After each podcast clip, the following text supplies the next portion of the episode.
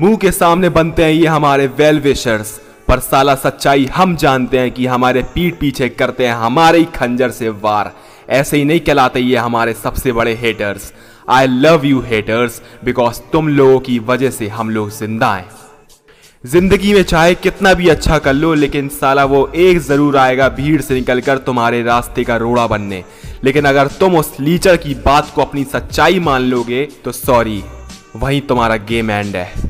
ये सपने देखने वाली थ्योरी उनके पल्ले ही नहीं पड़ती। तभी देते हैं वो तुम्हें भर भर के गाली। पर बात वहीं पर आके अटक जाती है। तुम्हें गालियाँ सुननी है या तालियाँ सुननी है? गालियों को आग लगाओगे तभी तालियाँ मिलेंगी।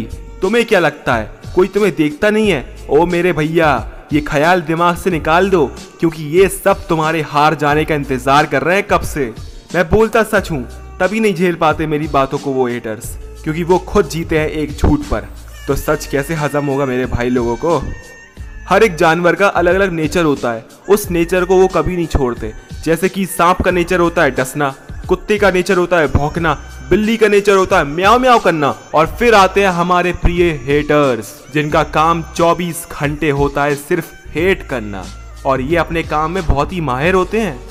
ये अपना सारा टाइम हम लोगों को जज करने में निकाल देते हैं। पता नहीं यार, ये कैसे इतना टाइम मैनेजमेंट कहाँ से सीख के आते हैं? जब निकलो इनके सामने से तो उम्मीद कर बैठते हैं बेशरम लोग। पता नहीं प्यार किससे करते हैं ये सारे झंडू लोग।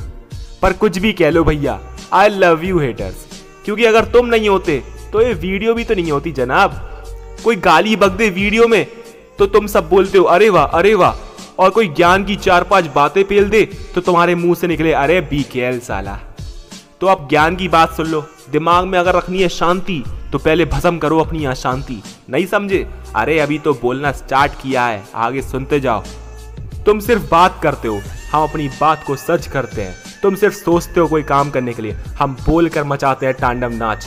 तुम सिर्फ़ लोगों की बात करते हो। हम आइडियाज़ और प्लान्स डिस्कस करते हैं। दूसरों को नीचा दिखाना तुम्हारे खून में बहादुर बनकर हम किसी की हिम्मत बढ़ाते हैं, वो हमारे वजूद में तुम हमें एक हज़ार बार गिराओगे।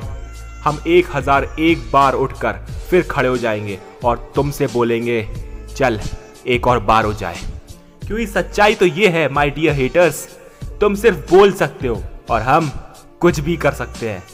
ये वीडियो देखने के बाद और वीडियोस मत देखना मेरी, क्योंकि इससे भी कड़वी सच्चाई बोली है मैंने। तुम सह नहीं पाओगे। फ़िलहाल के लिए मैं चलता हूँ, लेकिन इसको दिल पर मत लेना, सीधे दिमाग पे लेना, क्योंकि मैं यही चाहता हूँ और अगर आपके पास कोई हेटर्स मौजूद है तो ये वीडियो सीधा डायरेक्ट मैसेज कर दो उसके व्हाट्सएप पर।